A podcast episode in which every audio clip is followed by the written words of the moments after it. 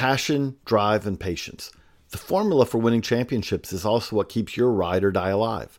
eBay Motors has everything you need to maintain your vehicle and level it up to peak performance superchargers, roof racks, exhaust kits, LED headlights, and more. Whether you're into speed, power, or style, eBay Motors has you covered. With over 122 million parts for your number one ride or die, you'll always find exactly what you're looking for. And with eBay Guaranteed Fit, your part is guaranteed to fit your ride every time or your money back. Because with eBay Motors, you're burning rubber, not cash. With all the parts you need at the prices you want, it's easy to make your car the MVP and bring home huge wins. Keep your ride or die alive at ebaymotors.com. Eligible items only, exclusions apply. You know how to book flights and hotels. All you're missing is a tool to plan the travel experiences you'll have once you arrive. That's why you need Viator. Book guided tours, excursions, and more in one place. There are over 300,000 travel experiences to choose from, so you can find something for everyone. And Viator offers free cancellation and 24 7 customer support for worry free travel. Download the Viator app now and use code Viator10 for 10% off your first booking in the app. Find travel experiences for you. Do more with Viator. 2 2 pitch. Swing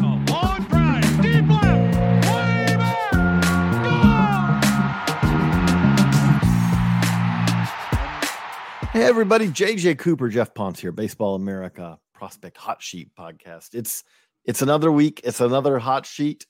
We have dived deep into the lands of of which prospects are having the best weeks, which prospects are moving up, which prospects are causing some concerns. And Geoff, as we look at it this week, one of the things that's important this week, we've seen this in a lot of different uh, leagues. We had playoffs if you're in a split season league, you have the playoffs have your first half playoff spots have been determined. We have hit the halfway point. Where does time go? Where does time time flies? It feels like yesterday that the season began, at least for me. But I feel we are. I feel like go ahead. I feel like April and May have they they feel longer. And then it's like it hits June and all of a sudden everything in the calendar just accelerates. And part of that I think is because of how busy we are. But I look back and I was like, wow, it's June 27th. And I feel like this month just started like a week ago. So I, think with that, like the the one of the pieces of importance of that is the fact that we are now in a situation where half the season's behind us.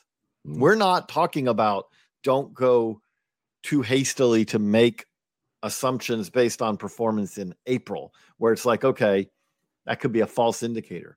Now, a half season of work is a significant part of a professional player's resume, especially a first year player, first full year player. And we've got a lot of those. We got a lot of guys to talk about today. But Geoff, to start it off, to jump on in, our number one prospect this week's prospect hot sheet is Quinn Priester, which I believe could be wrong, but I believe that's the first time he's ever been number one on our hot sheet. Obviously, he's been a a prospect of note for uh, for many a year now, uh, first round pick. But but Priester is a guy who I would say it's been a little bit up and down at times, but this week was absolutely positively up. And the key part of that is he had his curveball. Uh, you know, and I almost hesitate to use curveball slider now a lot of times, but he had his somewhat power downward breaking breaking ball. I'll put it that way. It's a it can be a close to 12 to 6 or I'm calling that a curveball. And and when he has that, he can be really effective. You know, I, what what to you like are we not far away from seeing uh, not that if I'm a Pirates fan listening to this, the probably the thing I'm look, listening to more than anything is is do you have any bats that are coming? You know, because obviously offensively they've had some issues lately. But but what do you think? Are we not too far away from Quinn Priester's arrival in the big leagues? I think so. I, you know, I think we had even heard rumors that Priester could potentially be called up um, sometime over the last month. I had heard the whispers a few times. It didn't end up happening. He's had a pretty good year, even outside of this excellent week. He's had a pretty good year in in AAA, and I think when you consider um, started the year off last year a little injured, uh, rehab back, he's pretty close to his innings number from last season already. and we're not even at July 1st. Um, so that shows me that he's in good health. Um, he's been pitch, pitching deeper into games across his his 15 starts, um, and getting outs. Frankly, he gets ground balls. The swing and miss numbers are fine. The command has been pretty good, especially an improvement on you know his couple of starts. Though it was a small sample, just two starts last year, and in AAA. Um, I think under you know under the hood things look fine. Um, it's a pretty good fastball. You know, he's sitting 92 to 94. He'll touch a five, maybe he'll pop a six or a seven. He's got a couple of different breaking ball shapes. He will show a changeup from time to time. Um, but you're right. I think that you know his primary pitch, his best weapon is that harder curveball with a more vertical shape than a slider, which is a little bit more cutter like. Um, it's interesting because that's something that, if I remember correctly, uh, when he was getting drafted, I think he actually did some interviews talking about how he learned that curveball on YouTube, if I remember uh, the story right.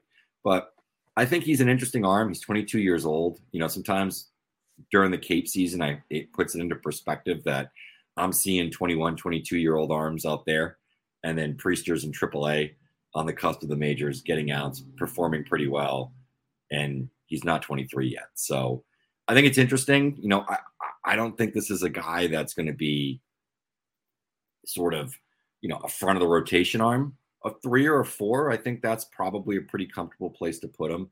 Uh, he's a good mid rotation starter if things go well. Um, if he continues to have some of that inconsistency we've seen over the course of his career, it wouldn't shock me if this guy's more of like a number four and maybe number five starter. But I do think there's a little bit more upside than our number five with Priester. Um, and I think just he's a decent athlete. It's kind of an interesting profile. The right pitching coach, maybe they can unlock something. And we do see maybe a little bit more swing and miss, maybe a little bit more um, velocity on the fastball and the secondary stuff. And that could certainly tick the profile up a little bit. But I do think this is a guy that could come up and help the Pirates right now and give them some innings uh, from here on out for the rest of the season. Now, someone who we don't expect to come up, but number two on this list is someone that you've long been a uh, uh, uh, a pretty big fan of, which is Coby Mayo. The Orioles, like what the Orioles need, are more hitting prospects who are in the upper minors. They just did bring up Jordan Westburg. Uh, we're recording this on Tuesday. Westburg made his MLB debut on Monday. Had a hit, uh, you know, I, if I remember correctly, you know, in a in a in a very rain-soaked mm-hmm. uh, debut. But we've seen Westburg come up. We've seen uh, Joey Ortiz come up. Obviously, Gunnar Henderson's up, who joined Adley Rutschman. We've seen a lot of guys already, but what is notable about this Orioles team is, is there is more to come. And I would say in Mayo's case, we talk about all these middle infielders, all these infielders that the Orioles have.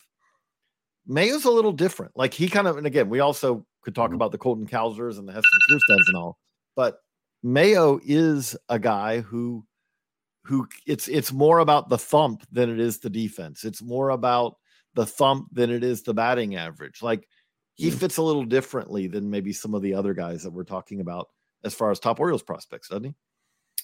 Yeah, I think that's a reasonable way to look at it. Um, he doesn't have the athleticism, I think, that we see with a lot of these prospects Ortiz, Westburg, Gunnar Henderson, uh, certainly Colton Cowser.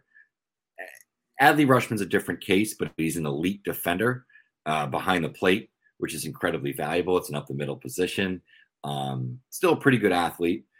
I think Mayo fits more into that cleanup hitter, number five hitter, corner infield profile where maybe he moves back and forth between third base and first base, depending upon the defensive alignment and the needs on that given day, especially earlier in his career, maybe settles in more as a first baseman long term. That being said, um, the contact skills are pretty good. It's plus power. He has excellent on base skills. And I think that when we strip away a lot of the other peripheral skill set stuff, the athleticism, the defensive value, we just look at the type of profiles that the Orioles go after offensively, it's guys who work deep in accounts, who take their walks, do not chase outside of the zone. And to steal a phrase from the Yankees from a couple years ago, they hit strikes hard. You know, they they look to hit which is a general a general goal. Yeah, yeah. Well, they said it Unless was you're Christian like- and Christian Encarnacion Strand says hit all pitches hard. Vladimir Yes. Guerrero Senior everything like hard. hit all pitches hard. Yes, they all des- they all deserve to get to get smushed. Um, is how Christian Encarnacion Strand looks at it. But yeah, so I think Mayo's a little bit different. I do think there is a string of of of, of common traits that still run through Coby Mayo and a lot of these other prospects, which is the reason he's an Orioles guy. So um, he's really been hot all season. Like he had a, a pretty good April, he had a, a good May, and then in June, I feel like he really sort of, um, and I have to look at the splits here, so maybe I'm talking a little out of turn, but I, I feel like he really kind of kicked in the turbo boosters over the last month or so. And he's pushed his way into the top 100 prospects and doesn't seem like he's stopped hitting since. Um, it's been pretty impressive. So there we go with Mayo. Good luck. So I'm I'm going to jump ahead. Then number eight on the list this week's Emmanuel Rodriguez, the Twins outfielder. Who, speaking of, like we we started with our preamble of saying like, hey, now we're at the halfway point of the season. You don't want to overreact or underreact, but you don't really want to overreact to the first month, especially when you talk about leagues like the Midwest League, where it's wasn't as cold this year often as it usually is, but where it's often cold at the start of the season, things like that. And where we are with Emmanuel Rodriguez now is if you were really worried about Rodriguez early in the season, well, we turn around now and if I told you he's hitting 228, you probably go, "Oh, okay, so so it's still really a, a problem, right?" And then you say, "Well, but he does have a 377 on base percentage and a 456 slug, and his 10 homers are among the top 10 in the league in homers, and he's also up there in runs scored, and he's also, you know, he's top 10 in on base, he's top 10 in slugging, he's top 10 in OPS. That that that batting average is still low, but besides that, Emmanuel Rodriguez is kind of having the season not dominating like you would hope he would. It's coming off of what he did uh last year in a in a abbreviated stint in the Florida State League, which he's by the way, he's got more plate appearances and has played now at the exact number of games, 47 games that he played last year before he went down with knee injury.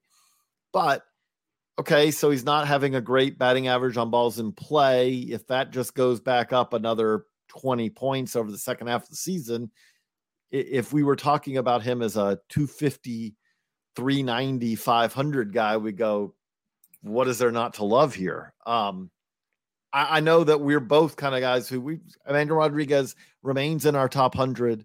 Uh, we do think that the plate discipline, which is something that we've seen some other twins examples. They, the twins have the yin and the yang. They have the Edward Juliens, and then they have the Matt Wallners, who again fits more into that former twin Encarnacion Strand's motto of hit the ball really hard wherever it is. But they do have a guy like Julien who has ridden the ability to get on base, the ability to hit the ball hard in the zone when he swings to the majors. They now have Rodriguez, who has one of the most patient approaches in the minor leagues, sometimes maybe to his detriment, but his swing rate is is I would describe it as as pretty remarkable. Um it went up a little bit this month, but this month, according to Synergy, we have his swing rate as he swings at 38% of pitches. That's that's a uh, uh remains a a very low number, Geoff. That is low. It's not uh it's not as low as Chase Meidroth actually, who's about a 30% swing rate. So take that to the bank uh on your Meidroth Meidroth uh breakdowns. But you know, the thing is with Emmanuel Rodriguez, and I, I think this is funny. So you were you were talking about it, and something's been kicking around in my mind a little bit, and I haven't been opportunistic enough in fantasy leagues to actually do this. But you could essentially short young, talented prospects that go from the Florida State League up to the Midwest League every year, and then buy them back on June first when everybody else like sells you could buy those guys back at a significantly lower price and then watch them flourish once again. We've saw it all last year where that first month of the Midwest League, Tyler Soderstrom was an example in 2022.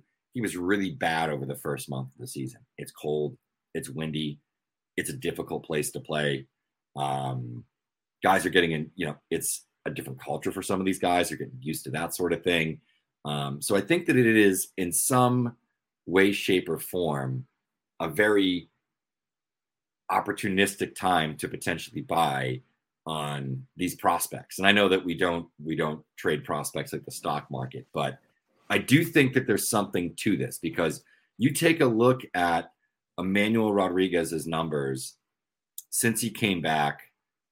The batting average, you know, since whatever May 6th when he returned from the IL, the batting average isn't great. You, you take off that first week of him settling in when the weather, say mid May, starts to get a little bit better there in the Midwest League. He's hitting 259, 408, 491. He's got a 20.4% walk rate. He's only striking out 23.1% of the time. Uh, he's got seven of his 10 home runs over that 32 game stretch. He's really been coming into his own as the weather's gotten better, as he's come back from from an injury, uh, and you remove that week or so that he he returns. In a lot of ways, this isn't all that dissimilar to the case that I've made in recent weeks for Elvis Martinez, who's another guy settled in, was bad in the first month when it was cold. Beginning of May hits, all of a sudden we see a different Elvis. We see a different approach. He's swinging and missing less. He's striking out less. He's hitting for power. Um, I like Rodriguez even when he was struggling. You can take a look at our, our fantasy rankings. I think I still had him top 30 because I just think the impact, the on base ability, the fact that he does have a defensive position that can keep him in the lineup every day. Um, I just think there's a tremendous amount of value. And whether we're looking fantasy or real life, my lists don't fluctuate all that much in comparison to other people. So um, I guess that was my long-winded thing to say that I'm I'm still weighing on Rodriguez. This is great to see. It's good to see that he's taken up swinging a little bit more. I think there's a comfort level there too. I just think that the first month and a half in the Midwest League is among the most treacherous places to play in all of baseball. That leads me perfect segue. Speaking of someone that maybe you're a little lower on, He's on the hot sheet this week. Doesn't mean you hate him. Um, we're not saying that in any way. We root for prospects, but but Yu-Min Lin, left-hander with the Diamondbacks, has, has gotten some attention here. He's putting up really good numbers. Is there some reason for skepticism there, though, Geoff? Yeah, um, I think that a lot of us that have been doing this for, you know, you've been doing this longer than I have. I've been doing this close to a decade now. Um, you know, about seven or eight years, probably six really obsessively. I think we've seen guys like this before. Um, guys that have excellent control and command of their pitch arsenal. They're left handed and they have a changeup. And I can tell you if you watch A ball, whether it's high A or low A, guys that have left handed changeups typically dominate. They typically overwhelm younger, less experienced hitters, less talented hitters, because there are guys in A ball that won't make it up to double A or won't be there very long, or that would be the, you know, the end of their career. Um, he's interesting in some ways too. Um, but I, I think my initial skepticism as I look at it, I say undersized lefty. He sits 88 to 89 miles per hour. I think he's touched a four or a five, but was really probably grunting for it. Um, there were times earlier in the season where he was more like later in starts like 86, 87, 88, um, which frankly at this point that's that's 20 velocity. I mean, I see I see guys that throw harder than that on the Cape that are probably not going to get drafted, you know. Um, so I think there's some skepticism there. That being said, it's a pretty good sinker. He's got a four seam shape too that he can ride a little bit. Um, he's smaller, so there are some interesting release characteristics there that are in play he spins the heck out of his curveball. He's got a curveball that's like a 2900, 3000 RPM curveball. He doesn't throw it as much, probably because he's left-handed. He's seeing more right righty heavy, heavy lineups. The changeup is his best pitch. He's a changeup first guy. Some of this slightly reminds me of Diamondbacks Cody Reed a little bit. Um, I, I remember that's not a bad pull. I remember him, and I have to go back and look. I remember him dominating an A ball. Yes. And then he moved up and it was like, and this is back when we didn't get velocity, right? Like you had to do a little bit, even this is only like four or five years ago. You had to do a lot more work. There wasn't any trackman numbers. There really wasn't, in terms of the public space, writers didn't have as much access. You know, I would have to check baseball. Hey, I now and I'm gonna. I, I was gonna say that that's where the uh, you know it, it was it was easy for us. But yes, he sat 90, 91, touched 93, touched 93 in his basically his first pro uh, season was what Reed was sitting. Yeah, and I just think um, you know you look at you look at guys like this. There's a history of a lot of these guys getting into the major leagues as like number five starters. Not necessarily like a lot of mid rotation or, or sort of upside. Um, hey, I mean, I think that there are some very interesting characteristics here. He definitely misses a lot of bats. He's an uncomfortable at bat despite the lack of velocity. So it's not that I dislike the player at all. Um, I'm just a little bit more skeptical with the undersized lefty that's change up first that doesn't throw, you know, even 91, 92. 91, 92, I probably am looking at it a little bit differently, you know. He is throwing uh, at this point. If you are not a knuckleballer, if you don't sit 90, I don't see how you break into the majors as a starter. I don't. I and you say, well, you know, I love velocity. You know, like what about Kyle Hendricks? Yes, I'm not saying that once every 10 years someone doesn't uh, basically break this rule. But what I am saying is, is at this moment, if you said big league starters who are sitting under 90, we have Rich Hill, Freeland, we have Zack Greinke. Now, in all three of those cases, those are guys who were well above 90 and now are not, you know, mm-hmm. well into their careers. Yep. I'm not saying that you can't pitch. Zack Greinke can obviously pitch in the majors sitting 90 below 90. There's a difference though between you're the wily major league veteran who's been doing this for a decade and you're the guy who breaks into the mm. majors and says, "Oh, I'm going to make it work without a night without a fastball that anyone is really going to respect." Yeah. And that's part of it. Like I'm not saying velocity is everything. Velocity is part of it, shape is part of it, location is part of it. But if you're throwing 88 at the major league level from a relatively normal arm slot, major league hitters, you've just made their life easy, is the way I would say it. And again, mm-hmm. maybe he gains a couple of ticks, but yeah, yeah he's 19, so that's not out of the realm of possibility that he could add a few ticks. But still, but, he'd have to add about five to be I think more than major league average. Number four or five. I mean, he has to add about four to five ticks to have a major league average fastball velocity wise, mm-hmm. and that's that's asking a lot. You know, and it again, is. the, the guy, so you mentioned Cody Reed, the one I'll bring up, which was formative to me when I just started at Baseball America, who not many will remember now, but was uh, Jon Connolly, was a uh, Tigers lefty who went to West Michigan in 20, 2003 and was 16 and 3, 1.41 uh, at West Michigan in 25 starts, 166 innings, a one whip. Basically, didn't walk anyone, didn't give up, gave up uh, four home runs all year. West Michigan Michigan's a good place to pitch, but that was okay. And you say, well, what happened to him? And it's like, well, he made it to Double A the next year, and then he had a, you know, he he briefly reached Triple A pitched in Mexico, uh, the Dominican Winter League, you know, pitched in the Atlantic League, but his overall triple A ERA was over five and his double A ERA was over six. Well, why? Because a great changeup gets you there, but you've got to have more uh, at some point. Yeah.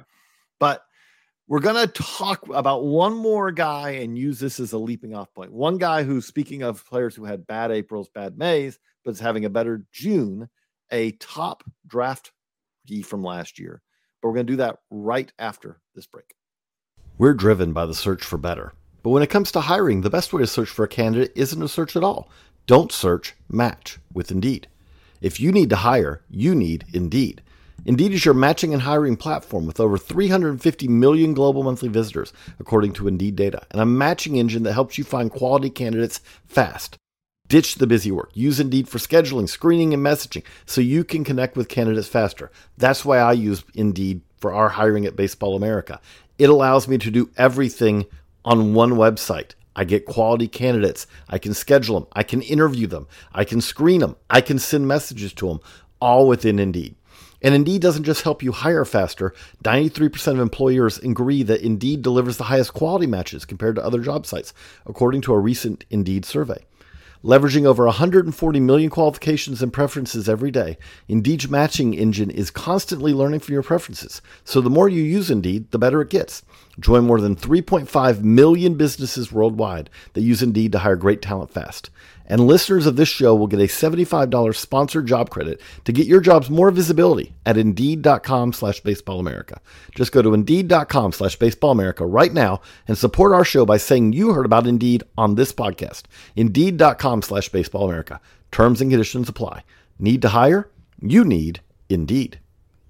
You know how to book flights and hotels. All you're missing is a tool to plan the travel experiences you'll have once you arrive. That's why you need Viator. Book guided tours, excursions, and more in one place. There are over 300,000 travel experiences to choose from, so you can find something for everyone. And Viator offers free cancellation and 24 7 customer support for worry free travel. Download the Viator app now and use code Viator10 for 10% off your first booking in the app. Find travel experiences for you. Do more with Viator. What's the easiest choice you can make? Window instead of middle seat? Picking a vendor who sends a great gift basket? Outsourcing business tasks you hate? What about selling with Shopify?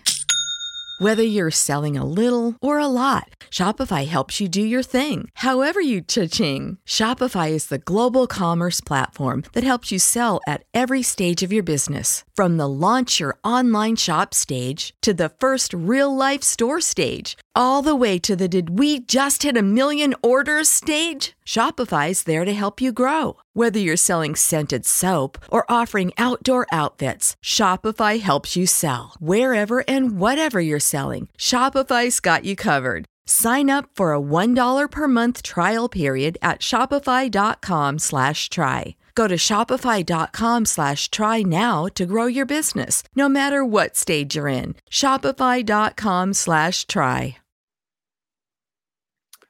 And we're back, Geoff. Geoff, we have in this week's hot sheet, and again, we root for prospects. I'm glad to say this.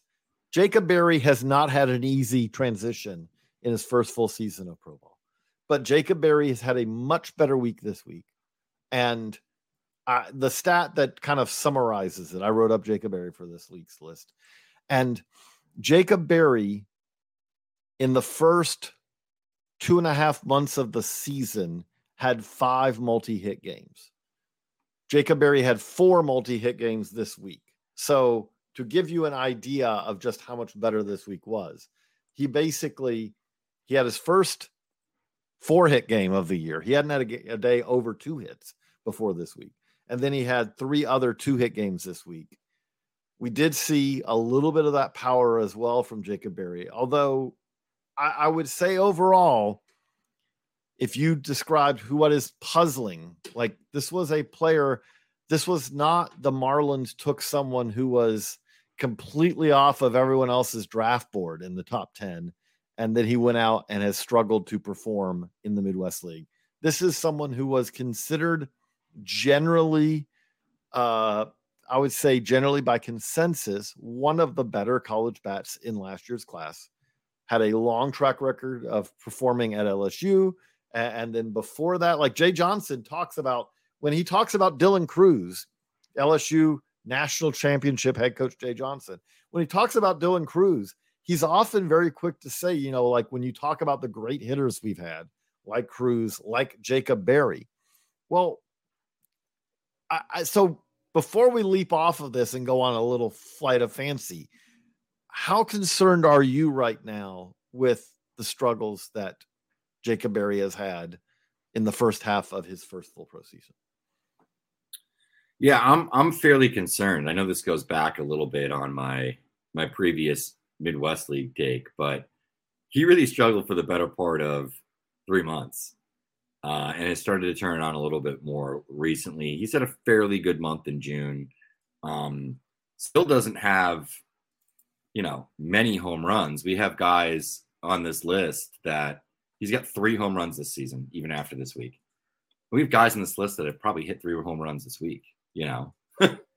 um, yes. No. We we actually. I mean, we do. It is a general rule that you will have a guy hit five on a normal week. Emmanuel Rodriguez, who we just talked about, who is younger than Berry, has a better, uh, you know, plate discipline, more ex, you know, higher exit velos, more defensive value. Just go down the list. He had three home runs this week. Mm-hmm. Yeah, uh, Jer- Jeremiah Jackson had four. Coby Mayo had three. There's multiple people on this list that still had more homers than you know Berry's had all season, and that's concerning to me because this is not a guy that is an extreme athlete. He's not a great runner. He's not somebody that is a Swiss Army knife out there. It's not like we're talking about Ceddanne Rafaela. We're like, oh, he's a 70 out in center field that can play a 55, 60 shortstop. And of course, if he's a 55, 60 shortstop, you can put him at third, you can put him at second, you can put him, you know, blah, blah, blah, anywhere but catcher. He's not that. He has to hit. I mean, he has to hit for power. It, it, it doesn't have to just be average. It doesn't just have to be getting on base.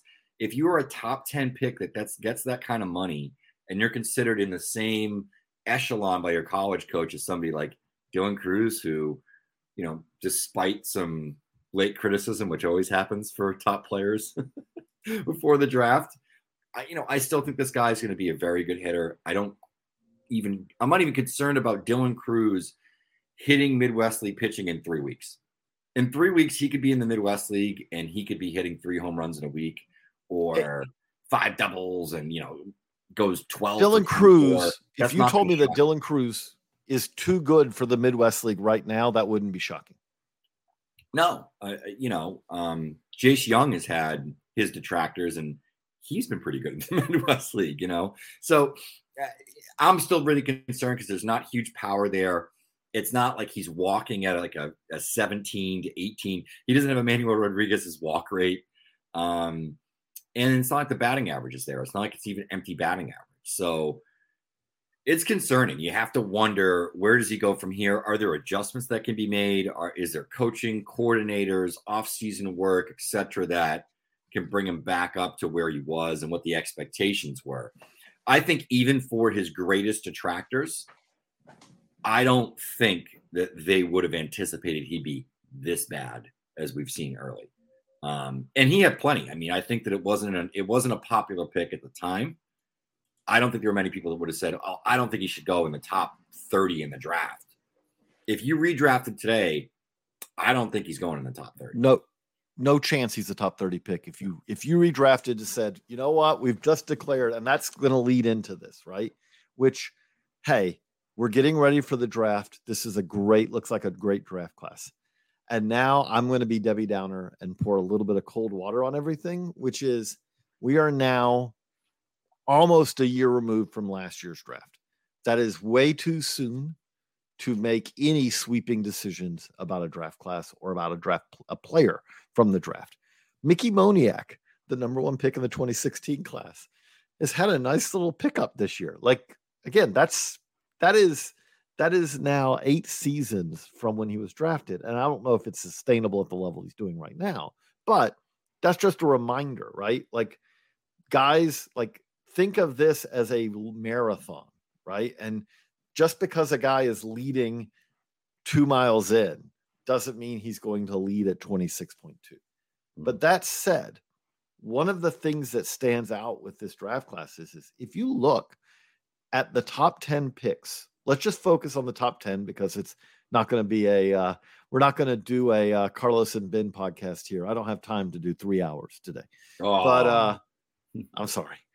But uh, I have a 12 o'clock meeting as we record this. Uh, we'll start talking about the 2023 Rule 5 draft. Come on, we'll get everybody excited. Well, well we, we would set aside three hours for that, obviously. um, but uh, but what I would say is if you look at the top 10 picks, I don't think that there are a whole lot of players, whether they would say it or not, who you would say absolutely positively would do it all over again without any hesitation. Geoff, I would say that at number one, Jackson Holliday, that is true. Is I think I think that's true with Jackson Holliday. I think you can lock that pick in, no questions asked. I think the organization's pretty happy. But Drew Jones at two. Now, we will let's acknowledge injuries are a big part of this with Drew Jones. Drew Jones, as we play, as we talk about this right now, Drew Jones has played 11 games as a pro. He had a shoulder injury, which seems to be the good news is, as we can say in Corbin Carroll's case, don't think it caused any long term issues for Corbin Carroll, but he had a shoulder issue last year. He's had multiple injuries this year. But when he did play, which was again very briefly, he also was really struggling at the plate. If you had to do over again, is he a slam dunk at two, Geoff? Or would you say that there is at least now cause for consideration of other players? You know, you don't want to write a guy off until you've seen him play for a month straight. Um, feedback, things that we've heard, hasn't been great on Jones. Um, I think you see a guy like Zach Neto, um, who's in the major leagues. Um, you know, he's healthy. Um, Arizona could use a guy like that. You know, I, it wouldn't shock me if like we redrafted this today if Neto goes two. I think I think Neto would go two. I completely agree.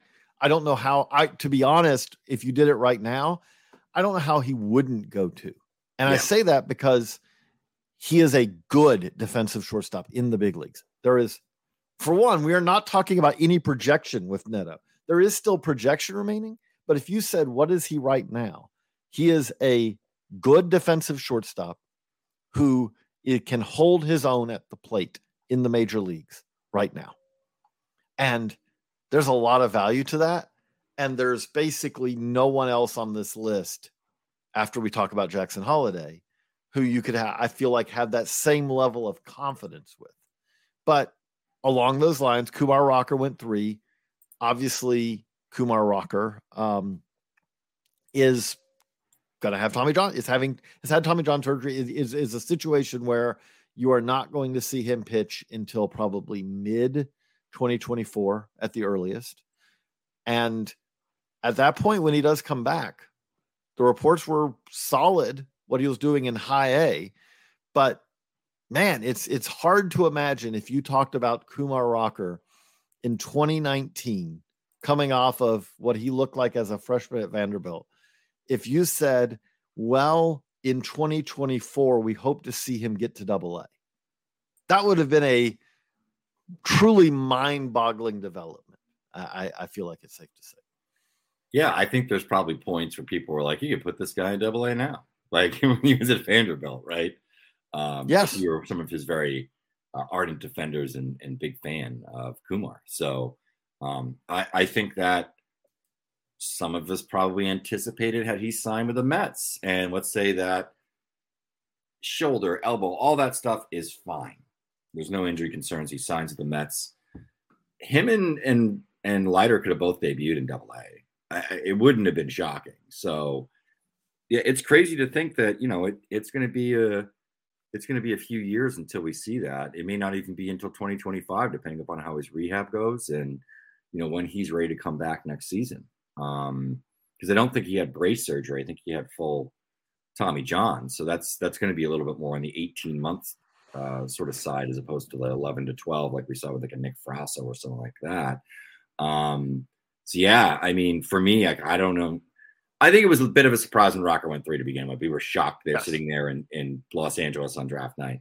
Um, that being said, I think we all expected him to go in the top 20, 25, um, without question. You know, anything beyond that, had he slipped into the second round of the comp round, we all would have been a little shocked. Um, yeah, I mean, you know, the, the Rangers are a, t- are a tough one because they underslotted Kumar by about 2.2 2.5 million dollars and that allowed them to to go after uh, Brock Porter later in the draft.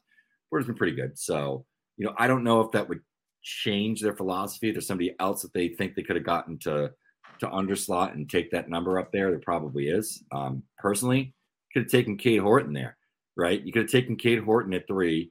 Um, Horton got four and a half or so. So he got about, you know, a few hundred thousand dollars less than Kumar mm-hmm. got. And is a top 100 prospect, really talented guy, something you can project out as a mid rotation or better starter. You could even see a, you know, where he could be a top of the rotation type of guy if things really click um, across the board. I think it's a small chance with that, but at least you have that upside. And I'm not sure that we have that upside any longer. So just keeping going, you're going to go through the full top 10. Termarr Johnson goes fourth to the Pirates. I would say he's after a slow start, he's kind of holding serve. Um, Mhm. you know, like if you didn't like Termarr Johnson's profile before the draft, you probably don't like it anymore now. He's he's probably, you know, a, a bat first, second baseman. If you loved Termarr Johnson's bat coming into the draft, I don't think that there's anything that's been shown so far that should dissuade you from that. You know, he's not hitting for high average. It is the Florida State League, but he also is really getting on base. He is showing some pop in a again a league that does not encourage uh, pop. So I think that's one where you could argue that maybe the Pirates do it again. You can again, Yeah. assuming Neto's off the board. I'm not saying Zach Neto in hindsight you would probably take in that case, but I, I would say that Termarr Johnson right now feels like the player who the Pirates thought they were drafting. Is that a fair way to put it? Yeah, absolutely. I, I think that even if you just scroll down the draft board the rest of the first round, I mean, who are the other guys that are even in consideration there that you take over Termarr thinking long term? Spencer Jones, maybe, maybe Drew Gilbert. You know, I, I think I would probably still place my chips on the Termarr Johnson uh, bet and sort of let it ride out. Um, I just think offensively there's so much upside, and I think that uh, people kind of forgot how good this guy was as a prep hitter. Um, I don't think it's gone away. I think he struggled for a couple weeks, especially coming off of injury. We've seen him start to get going again. Um, and then as he started to get going, he had some bad, bad some bad luck on balls in play, which is kind of the opposite of what it was early. Um, so it's he's an interesting one. I, I, I would I would I would pass in, in terms of uh, redrafting this spot. I think Right. I think he would just stay keep it, you still stay where he is. Sure. I don't think that's the case at five, though. Elijah Green, the Nationals took Elijah Green, and we just talked about Termarr Johnson is a hit first guy, but Termarr Johnson has six home runs this month, has seven home runs overall, playing at the same level with some of the best raw power in the draft class last year. Elijah Green has three homers, but the really concerning thing is, is he has 104 strikeouts in 57 games. Um, not hitting for average, not hitting for power, not really getting on base that much. But the real concern there is is that it is very very hard to find guys who dig out from that kind of swing and miss issue in low A and turn themselves into solid big leaguers. I'm not saying it never happens. MJ Melendez is playing in the big leagues right now. I've used this stat way too many times, but MJ Melendez had more. His strikeouts were more, higher than his batting average in Wilmington one year. I think it was 156, 156 strikeouts to a 153 batting average, which is one of those things you hope to never see again. Um, and but he turned it around and has made it to the big leagues. That is the exception, not the uh, the common uh, case. I, I feel comfortable in saying that Elijah Green has to cut that strikeout rate, not by a percent or two, but like it has to go from above 40 to around 30% to really even have a shot. And that's a big ask. Yeah. There's a, there's a lot of upside, there's a lot of tools. There's some concern. It's a you know, it's obviously a risky one. And I, I do think that when you start to talk about that pick, that's when we can start to bring up some of the other names I mentioned before. Spencer Jones, Drew Gilbert. Hey, if you're really into it, and you think it can develop him, Noah Schultz. Noah Schultz is exciting. You know, Yes. Um, and it's it's funny. Cole Young, Cole Young has been pretty good this year. Different upside, different type of player, but you know, Justin Crawford has been pretty good. You know, another upsidey guy, someone that needs to learn like how to hit the ball in the air a little bit more. These are all guys that I think you can now make a case for taking at five Ro- over Elijah Green, and I, I don't think we would have even we would have laughed at somebody who said that at the time of the draft. If you said Roman Anthony or Elijah Green and you pulled 15 front offices, you know, blindly on it, I, think it would be 15 to zero that they would take Roman Anthony. Yeah. Oh yeah. I, I totally forgot he was a draft pick last year because I was just looking at the first round. But yes, Roman Anthony probably goes there, right? If you're looking at the upside with the power, the ability to maybe play, you know, center with a future in a corner, why not just go with Anthony at this point? You know, um, just because the bat the ball skills, the approach, everything is so much more advanced than it has been with Green thus far, which is unfortunate because you know he's a very talented prospect and um, someone of great interest, obviously. So Cade Horton at six. Okay. I, again, I, I think that the Cubs would go, "Yep, let's let's let's do it again." Or it's seven because Berry was seven. Six. Yeah, sorry, Cade Horton is seven. I think the Cubs would say, "Let's do it again." I skipped over six. We talked about six earlier. Yes, I feel exactly. comfortable to say. My apologies, everyone, podcast listeners. But uh I, at six, Jacob Berry again. It's yeah, it goes somewhere I, else. We've we've already covered it. Where you would not take Jacob Berry at six again if you redrafted this right now. Okay, so Cade Horton at seven, we agree they would do it again in the top hundred right now. Brooks Lee at eight. Brooks Lee's been fine. The problem yeah. for Brooks Lee is I can't give you any argument for why I would rather have Brooks Lee than Zach Neto. No, no, that's sort of what the issue is at this point. Is there's a few guys behind him who have become more exciting prospects uh, a year later. I don't think it's a bad pick. And no, I, I think it's fine. If we're redrafting the draft and some of these other guys have gone, you know, let's say, you know, Roman Anthony or, you know, whoever, um,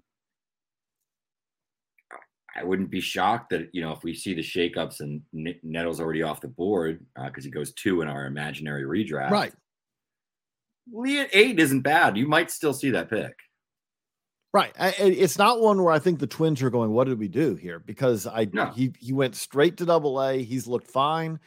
He when I say when you compare it to Neto, the differences are is that like okay, Neto looks like now he may be as good a bat as Lee, maybe even a touch better.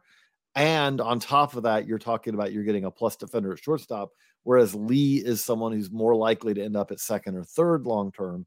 But yeah, it, this is not one where you go, oh, again, when we talk about the best polished, most polished bats in last year's from the college class in last year's draft class, Lee was up there at the top with a Berry, with a Neto, and you'd still say this a year later. You'd say, "Yep, that's what Brooks Lee is, and that's what he's done."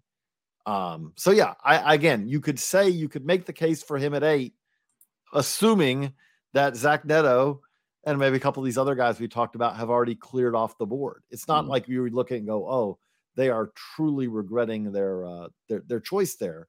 But again, it is one where Zach Neto being as good as he's been so yeah. so early. Great pick by the Angels. Let's just we'll we'll we'll end the Zach Neto discussion on this by just saying great pick by the Angels. So at nine, the Royals took Gavin Cross, who had an excellent debut in Columbia last year, has shown power, but also has shown strikeout, shown the uh, proclivity for strikeouts in the Midwest League so far this year. Would you, you know, what is your take on would you do that one again? Yeah, so we're talking about an up the middle college player, and you know, in the outfield, right, center fielder that's probably in a corner outfielder. You got Drew Gilbert later in the draft, who's up in Double A, been pretty good. Hasn't been as great in Double A as he had been in, in. No, has not been good in Double A yet. No, Let's just be clear. Yeah, he's got a um, 271 slugging percentage in Double A. he was great, great in High A and yes. has struggled since he got to double A. Sure. Um, but Spencer know, Jones I, went, you know, later on also. Yeah, I was gonna say Spencer been, Jones. I, I, think those are two guys where you can make a case that you maybe would rather have them uh, than Cross. Um, it's not an awful pick, you know. I still think for a left-handed hitting center fielder, corner outfielder with power who gets on base. That's not bad. They probably just might have been able to get somebody else cheaper and spent some of that money elsewhere in the draft than the five, you know, and a half or five and a quarter million dollars they ended up giving Gavin Cross. So I think there's some other options there. I think this is when we start to get into it where the board uh, has already been picked over of some of the good players. There's definitely other players that they would have taken, I'm sure, if they could go back and redraft. Um, there's some other guys who are obviously on the board they would have they would have taken over Cross, but I, I, this kind of falls into the Lee category for me, where it's not altogether awful. And then at pick 10, we're going to wrap this up. At pick 10, the Rockies selected Gabriel Hughes. Hughes went to high A, has since been promoted to double A. You got to see him, I believe, uh, this past week. Mhm. If you look at it, the there is, I would say, one extremely concerning number with Hughes so far. It's not the ERA or his, but it, it's tied to his ERA, it's tied to his FIP, which is Hughes has allowed 12 home runs in 13 starts in Mhm. 61 innings. That's that, especially for a pitcher who is ticketed for Coors Field if he develops in his home organization. That that's a that's a troubling number to me. Uh, but you've seen him in person recently. I have not. What is your thoughts? What are your thoughts on Gabriel Hughes? So I thought I was going to get a power pitcher, and he's like a pitchability righty. It was like 91 and 92, touching 93 at peak. Maybe he had one four in there. Um, I had heard that the velocity was a little bit higher the previous week from another scout that from a scout who had seen him. Um, the slider was like whatever lower 80s. It was fine. Um, should a curveball as well. I don't know. I mean, or it could be a, a cutter and a slider, however you want to you want to break that down. Um, he gave a lot of hard contact. He gave up three runs in the first two innings, and I was like, "Oh man, this is going to get ugly." Uh, had a high pitch count, and then all of a sudden, all of the rockets that uh, Erie was hitting off of him were just finding leather. They was just finding leather. Nico DiColati made make two or three um, unbelievable catches out in right field. Uh, you know, guys like catching liners in the infield. One of those where like the second baseman doesn't have to move, but he gets a, a hundred miles per hour line drive right to his glove. You know, he just has to move his arm a little bit. Um, so he had some luck. That was a start where it was like you look at the final line. He went seven innings. Uh, he threw a lot of strikes. There were maybe seven strikeouts. He gave up three runs, but there was a lot of hard contact that did not land in grass, and it, it was concerning because uh, he probably, if you told me he gave up seven or eight balls that were smoked at 100 miles per hour plus, it wouldn't have shocked me, just based on the the, the type of screamers he was giving up. That feeds into the home run number. There's a lot of hard contact there because it's not just homers. That's the thing we have to remember sometimes with hard contact. It can be doubles. It can be a hard ground ball down the line that ends up as a triple, whatever it is. Um, that's concerning. He doesn't walk guys, so I think like the hard contact maybe won't make him pay as much as if he didn't have the command and had the hard contact issue. Um, but it's not the overwhelming stuff that I had anticipated and what I had heard about dating back to his time at uh, the collegiate national team. And I can remember last year when I wrote up all the different draft pitchers in that series that I did. Um, I looked at Hughes and I watched all of Hughes's career up to that point. I thought there was more stuff here, especially considering he was a two way guy that kind of got converted. I'm not so sure that he's in the best situation for his development. I don't know if he'd be in double A with another organization. I don't know if he'd throw the way he does and throw the type of pitches he throws if he was in another organization. And the thing that really concerns me about Hughes, and this was even going into the start prior, and why he dropped so much in the Rockies uh, rankings was he doesn't have great shape on anything. Any of his pitches, particularly his fastball, if it's not great shape and it's not great velocity and there's nothing release wise that's really unique, it's not a shock that he's getting hit hard. No, that's so I, I, I will take that, interpret that to say maybe would not take him at 10 again right now. Uh, is that fair? Yeah, I don't want to wish this on Chase Hampton because I think he's great, but yeah, I think Chase Hampton might even be the guy that I would take there, quite frankly. I just I, I wouldn't want Chase Hampton So- to be rocky, but I, I the way Chase Hampton looks, he's a guy that I would take there for sure. And and that this is uh, the the point that we are making here. And we last year's draft is is kind of i mean there are drafts where it's more uh sorted at the top. I feel like this is a more sorted at the top draft than last year where i'm not saying that every one of the top five picks is going to become a big league star. Um in fact i'll actually feel comfortable in saying not all of the top five picks are going to become big league stars.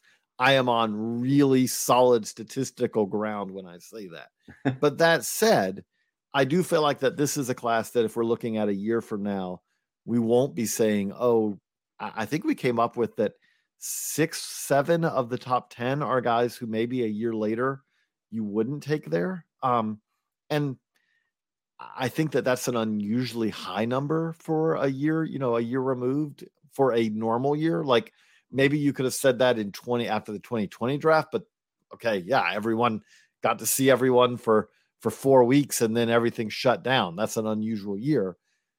But that being said, the point is is it is a reminder this is hard. This is and I I do think also I will say right now leading into the draft there is the co- added complicating factor that we are just coming off of an absurdly offensive year in college baseball. And there are going to be players who hit all kind of homers in college whose power is going to evaporate in pro ball. And I say that partly just because we're coming off of a year where hitting 20 homers in the in college baseball this year was not all that unusual. Hitting 20 draftees going out and hitting 20 home runs in a season in pro baseball is unusual. It happens. It's you, you expect to see several come out of every class, but 20 homers with a wood bat in pro ball is not right now as easy as 20 home runs with a metal bat in college baseball is. No. It does make me think of what the Skenes and Rhett Lowders did this year is even more impressive because they were playing an environment where any mistake was punished and punished dearly. But but Geoff, you know, as we kind of wrap this up, like it is just a reminder there's a reason that there's a lot of effort spent on this and it's drafting, it's development, it's all that, but it's also this is hard and I can promise you that we're going to look back at someone in this upcoming draft top 10 and look back on it three four years later and go what, what what was the industry thinking not because the industry is you know ill misguided but just because how difficult this is Yeah, no, I uh I agree, you know. I think you put it perfectly. Not much else I can say there. But for, for Geoff, I'm JJ here on another Baseball America Prospect Hot Sheet podcast. We'll keep the podcast coming this week. We'll keep them rolling as we get ready for the draft. We got the futures game is coming up. Uh, we have Prospect Pad Live. If you enjoy what we talked about here today, I promise you will enjoy Prospect Pad Live. Geoff, myself, Kyle Glaser, Savannah McCann, and other members of the Baseball America team are all heading to Seattle. We will be getting out there early though, because if the futures game's on Saturday, we're going to have Prospect Pad live on Friday. We will have six hours of live streaming where we will talk to the futures game players. We will talk to other guests. Carlos Collazo is going to do a, a live mock draft as we get prepared for Sunday's uh, draft, which happens just a couple of days after Prospect Pad Live.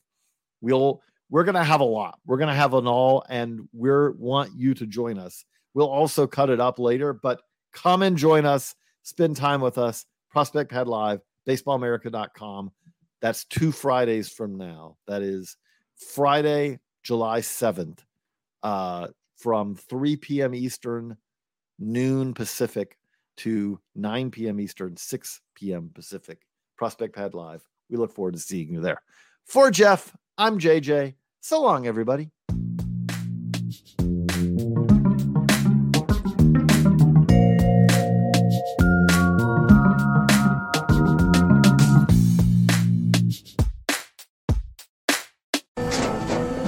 After the end of a good fight, you deserve an ice cold reward. Modelo is the mark of a fighter. You've earned this rich golden lager with a crisp, refreshing taste. Because you know the bigger the fight, the better the reward. You put in the hours, the energy, the tough labor. You are a fighter, and Modelo is your reward. Modelo, the mark of a fighter. Drink responsibly. Beer imported by Crown Port Chicago, Illinois. Without the ones like you, who work tirelessly to keep things running, everything would suddenly stop. Hospitals, factories, schools, and power plants, they all depend on you. No matter the weather, emergency, or time of day, you're the ones who get it done. At Grainger, we're here for you with professional grade industrial supplies. Count on real time product availability and fast delivery. Call clickgranger.com or just stop by. Grainger for the ones who get it done.